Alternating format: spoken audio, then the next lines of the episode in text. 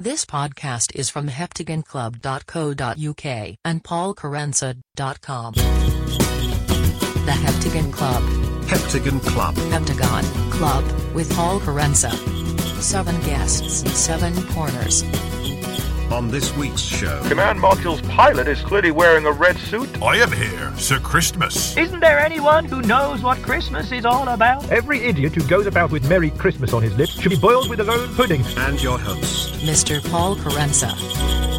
Welcome, welcome, Merry Advent. If you are listening to this in the correct season, then it is pre Christmas. Well, it's always pre Christmas, arguably. It might just be several months pre Christmas, depending on your time frame. Either way, welcome to what is currently planned as the penultimate Heptagon Club. Yes, we're winding up closing down, moving along, and other prepositions. Everything must go.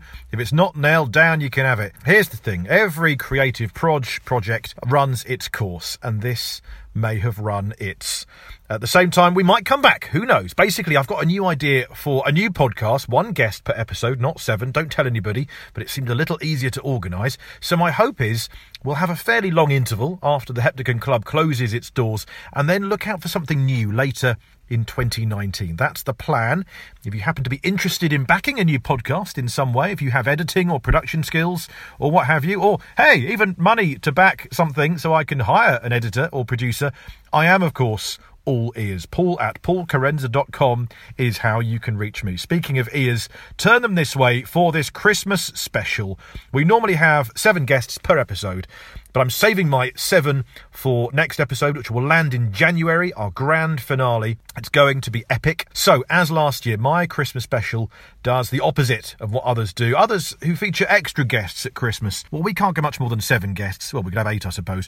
Uh, but instead, as you well know, I am a Christmas obsessive, a, a Santologist, as we referred to it last week on the Radio 2 Breakfast Show. Uh, yeah, that was uh, that was a fun one. It was actually quite a day, that was. Uh, Chris Evans spot in the morning. Um, I've got a couple more of those before the big man retires and Zoe Ball takes over. And uh, in answer to a few queries on that, if you're wondering, pause for thought We'll continue under the Zoe Ball Breakfast Show tenureship.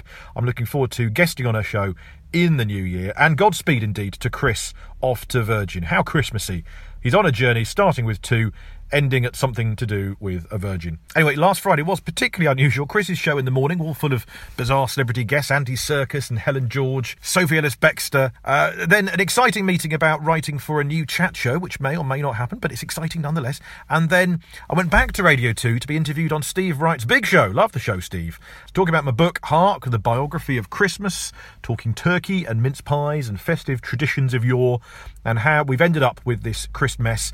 It was great fun. You can hear the results on Tuesday, the 18th of December. Me and Righty, serious stocking filler, no G. Oh my. And then that day wasn't even over then. Then we raced back to Guildford to rehearse my Christmas play, Three Wise Men, with the brilliant Bob Hartman, Alex Birkins, and Jen Masters. Those of you who'd followed my podcasting from movie banter days, I did that podcast with Jen and with John, and that Jen was in the play I did last week. That was great fun. All Dickens and Prince Albert and Washington Irving. More from at least two of them later in this podcast, because the plan this time, as we hold back our seven live guests until next time, is to hear from seven non live guests in the form of festive readings. You know the nine lessons in carol service. That gives nine lessons from across the Bible, not all Christmassy. It's meant to give you an overview of the story building up to the Nativity. Well, similarly, I thought let's not do the sacred texts, but the secular ones, with the greatest of respect to the sacred. But let's have words from seven guests that perhaps sum up one route of how we've built up to this current Christmas. Seven readings from seven influential Christmas makers. Well, I say seven, it's nine lessons in carols, so maybe for one week only, the Heptagon Club becomes the Nonagon Club. Is that nine? I think it's called a Nonagon. I think it is. Let's start with the first guest from Christmas past, and all will become clear. We're going to work our way back in time through history. So, from December the 16th, 1965, our first lesson, our first guest comes from an astronaut. Hi, And who's this? Tom Stafford. Well, a representation of Tom Stafford. I am not Tom Stafford for legal reasons. Oh, well, hi, Tom Stafford. Uh, who are you? Well, I'm an astronaut on Gemini 6, performer of the first song in space and performer of the first prank in space too. When I convinced NASA that we'd spotted a UFO with these words. Uh, Houston, this is Gemini 6. We got an object. I think it's a satellite moving north to south, possibly in polar orbit. Looks like it should be re-entering soon. There's a command module and, uh, yeah, eight smaller modules down in front. Command module's pilot is clearly wearing a red suit, and uh, we're hearing this musical interference. That was a reconstruction of the first live musical performance from space, Jingle Bells. The astronauts had smuggled bells and harmonica on board, the uh, first musical instruments ever in space. So there you go. Jingle Bells itself was, of course, written for a Thanksgiving service a hundred years earlier and is actually a song about drink driving. Get out of the way, I've had a few. For more on that, listen to James Cooper on last year's Heptagon Club Christmas special. Our second guest of Christmas wrote a letter amid mud and blood and his enemies' cigarettes. Private Henry Williamson of the London Rifles wrote these words December 26th, 1914, The Trenches. Dear Mother, I'm writing from the trenches. It's 11 o'clock in the morning. Beside me is a coke fire, opposite me, a dugout. The ground is sloppy in the actual trench, but frozen elsewhere. In my mouth is a pipe presented by the Princess Mary. In the pipe is tobacco, of course, you say. But wait, in the pipe is German tobacco. Ha ha, you say, from a prisoner or found in a captured trench. Oh dear, no. From a German soldier, yes, a live German soldier from his own trench.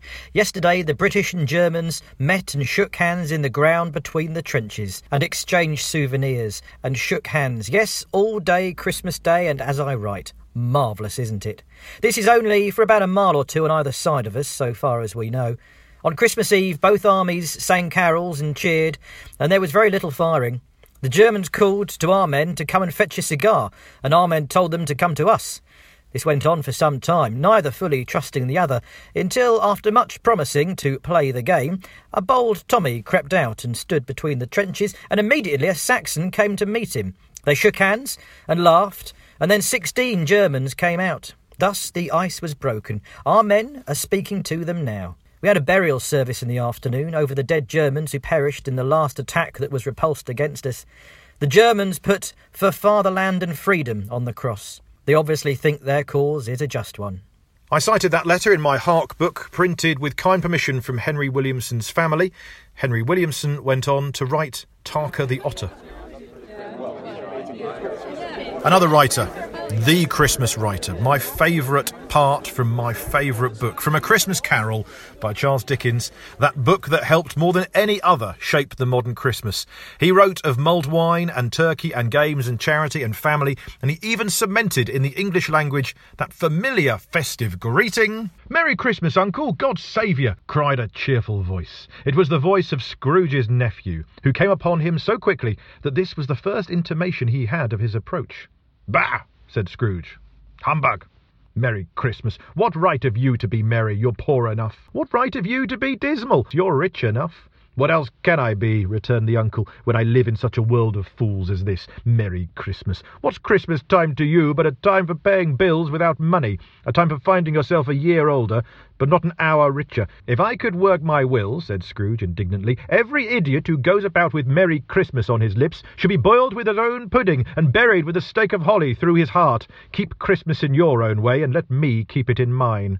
Well, we let Dickens keep it in his way, and now we keep it in his way too, to a point. I think when we say the true meaning of Christmas, most of us mean the Dickensian Christmas. Perhaps Cratchit's Christmas took over Christ's. Arguable, either way.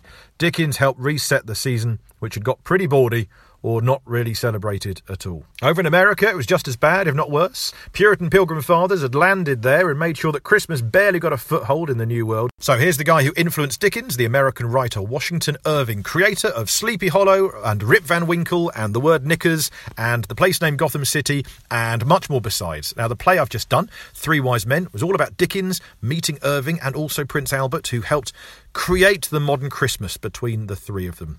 But the oldest was Irving. So in 1818, 200 years ago this year, Irving visited England for Christmas. So Perhaps the modern Christmas is 200 years old this year. Is anyone celebrating that fact? No. Does the BBC want my TV show referencing this bicentenary? No, they think we would rather watch two Mrs. Brown's Boys Christmas specials. They might be right. Maybe we do. But still, it means that here, this podcast, is where we will celebrate the unmistakable influence of Washington Irving. Here's an extended edited excerpt from his account of Old Christmas, an exaggerated, semi fictitious journal that he wrote in 1819, observing how the English observed Christmas. Bear in mind that this was written to a world that didn't really celebrate Christmas at all.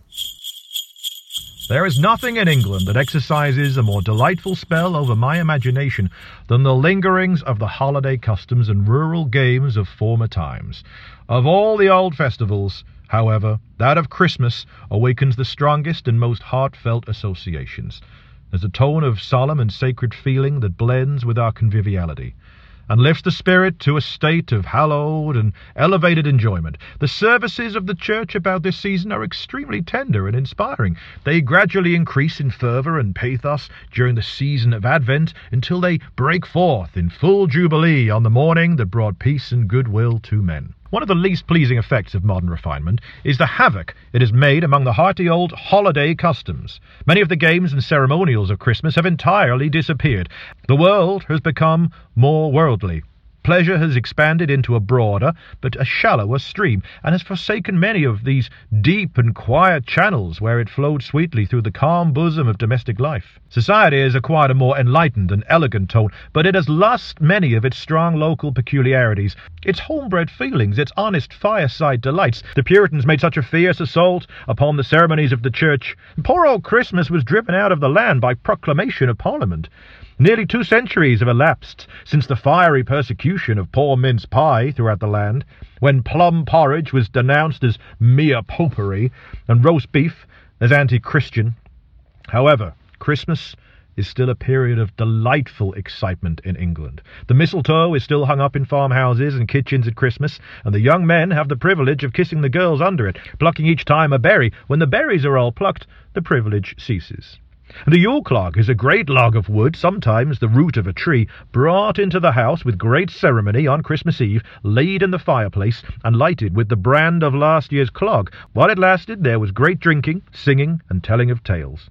I'd finished my toilet when we heard a distant thwacking sound, which was a signal for this serving up of the dinner. Yeah, I think we leave it there. I just wanted to include his phrase, I'd finished my toilet. Not influential on Christmas, but, well, I challenge you this Christmas, dear podcast listener, to announce to your family, I have finished my toilet. Do it. The Heptagon Club. Seven guests, seven corners. The Heptagon Club with Paul Carenza.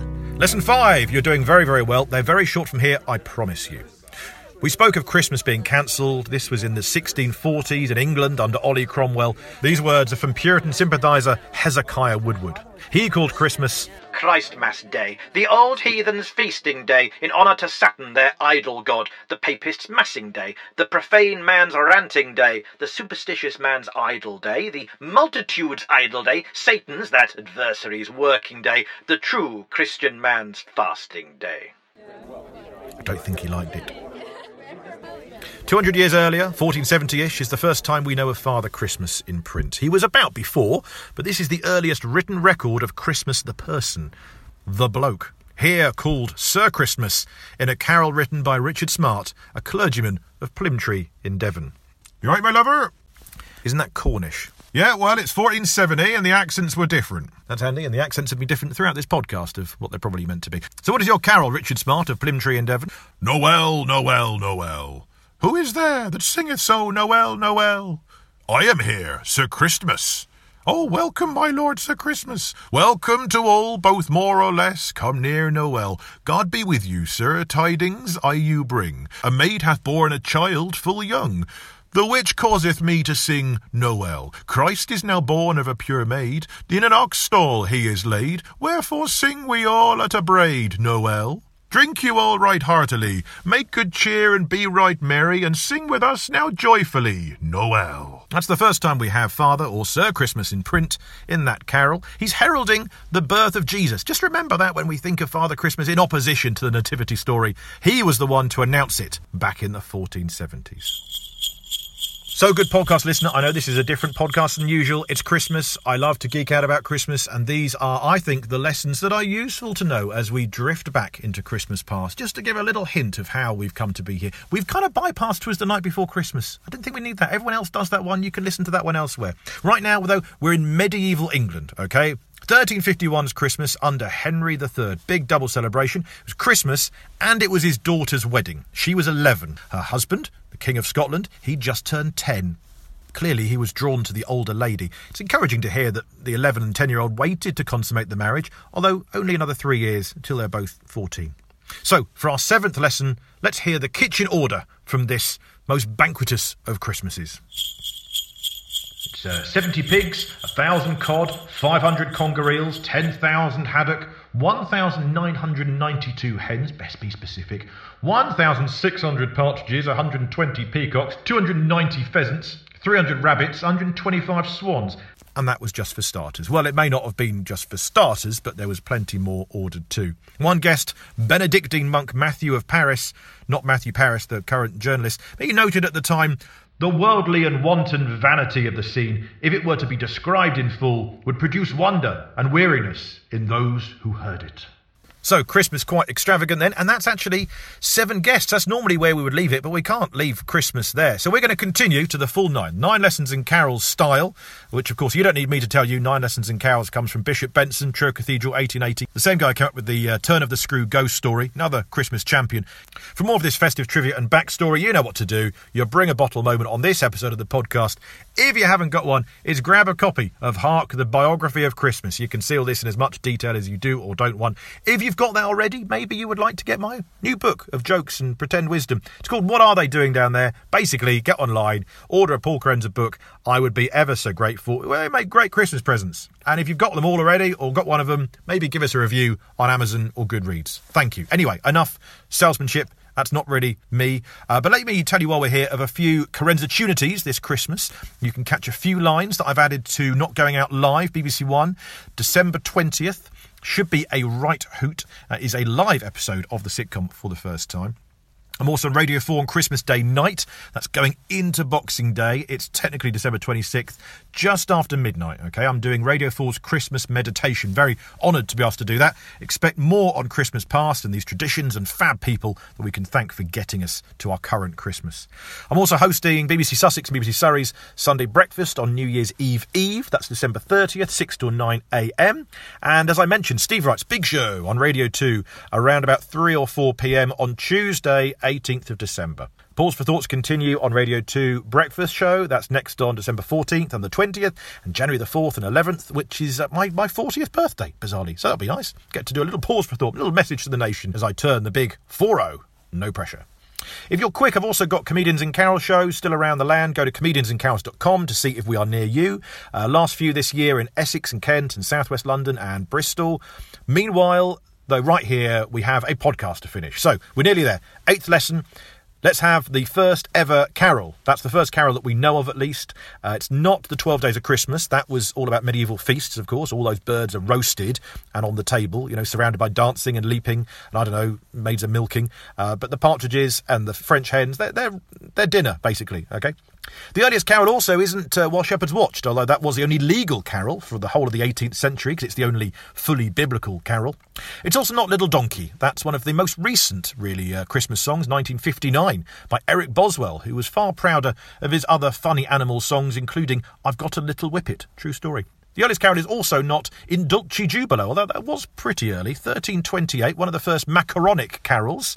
In other words, alternated between two languages. That's what macaronic means. That's why the Macarena is so called, because it's got two languages in it. There you go. Bet you never thought we'd get to the Macarena in this visit through Christmas past. Well, In Dulci Jubilo was not written by Mike Oldfield. The original was by Heinrich Zeus, the most popular writer of the 14th century. Heinrich Zeus liked to celebrate Christmas by standing in the cold on Christmas Day until his tongue cracked and his skin blackened. So there you go. I bet he's quite glad it's not Christmas every day. Note the earliest carol that we know of is one that no one's singing this Christmas. Probably about a thousand years before In Dulci Jubilo, St Hilary of Poitiers composed the Latin carol Jesus Refulsit Omnium, Jesus illuminates all, in the 4th century, just after the first Christmas celebration started around 336 AD. That's when we're looking at. Jesus Refulsit Omnium, Pius Redemptor Gentium, and the translation from Latin, something comes out along the lines of Jesus illuminates all, devoted Redeemer of all nations, let the whole family of the faithful celebrate the stories. The shining star gleaming in the heavens makes him known at his birth, and going before has led the Magi to his cradle. So it's all very divine and Magi led, and that potentially is the earliest carol that we know of. Oh.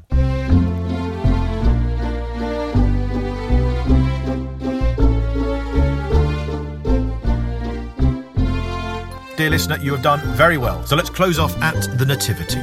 Well, rather than just quote the original Nativity story from Matthew or Luke's Gospel, I'm going secular on this one, so let's quote Peanuts doing the same thing, okay? Our special ninth guest is Charlie Brown with his friend Linus from A Charlie Brown Christmas. First broadcast December 9th, 1965, linking back up round about the same time as our first lesson, that Jingle Bells in Space. Charlie Brown has been looking for a perfect Christmas tree and he settled on the only real one he can find, a small shrub. And he says something along the lines of Everything I do turns into a disaster. I guess I don't really know what Christmas is all about. Isn't there anyone who knows what Christmas is all about? Enter Linus. Sure, Charlie Brown, I can tell you what Christmas is all about. Linus walks centre stage, clutching his comfort blanket, and he finds the spotlight. And there were in the same country shepherds abiding in the field, keeping watch over the flock by night. And lo, the angel of the Lord came upon them, and the glory of the Lord shone around them, and they were sore afraid. And the angel said unto them, Fear not. Linus purposefully drops his security blanket. For behold, I bring you good tidings of great joy, which shall be to all people. For unto you is born this day in the city of David a Saviour, which is Christ the Lord. And this shall be a sign unto you. Ye shall find the babe wrapped in swaddling clothes, lying in a manger. And suddenly there was with the angel a multitude of heavenly hosts praising God, and saying, Glory to God in the highest, and on earth be peace, goodwill toward men. Linus picks up his comfort blanket and he shuffles off stage. And that is what Christmas is all about, Charlie Brown. Some paraphrasings have been used because, of course, all copyright is retained by the original writers of these merry messages, and we thank them hugely and send them a very special Christmas greeting. Hey, you, has anybody said to you today? Thank you for listening. Your love has made the world a better Wishing you the merriest of Christmases and a happy new year. Positively beautiful in your blue jeans. We will see you in that new year It doesn't matter what you for our last seven guests. And as Tiny Tim observed, cause you're the best thing that's it's. Christmas!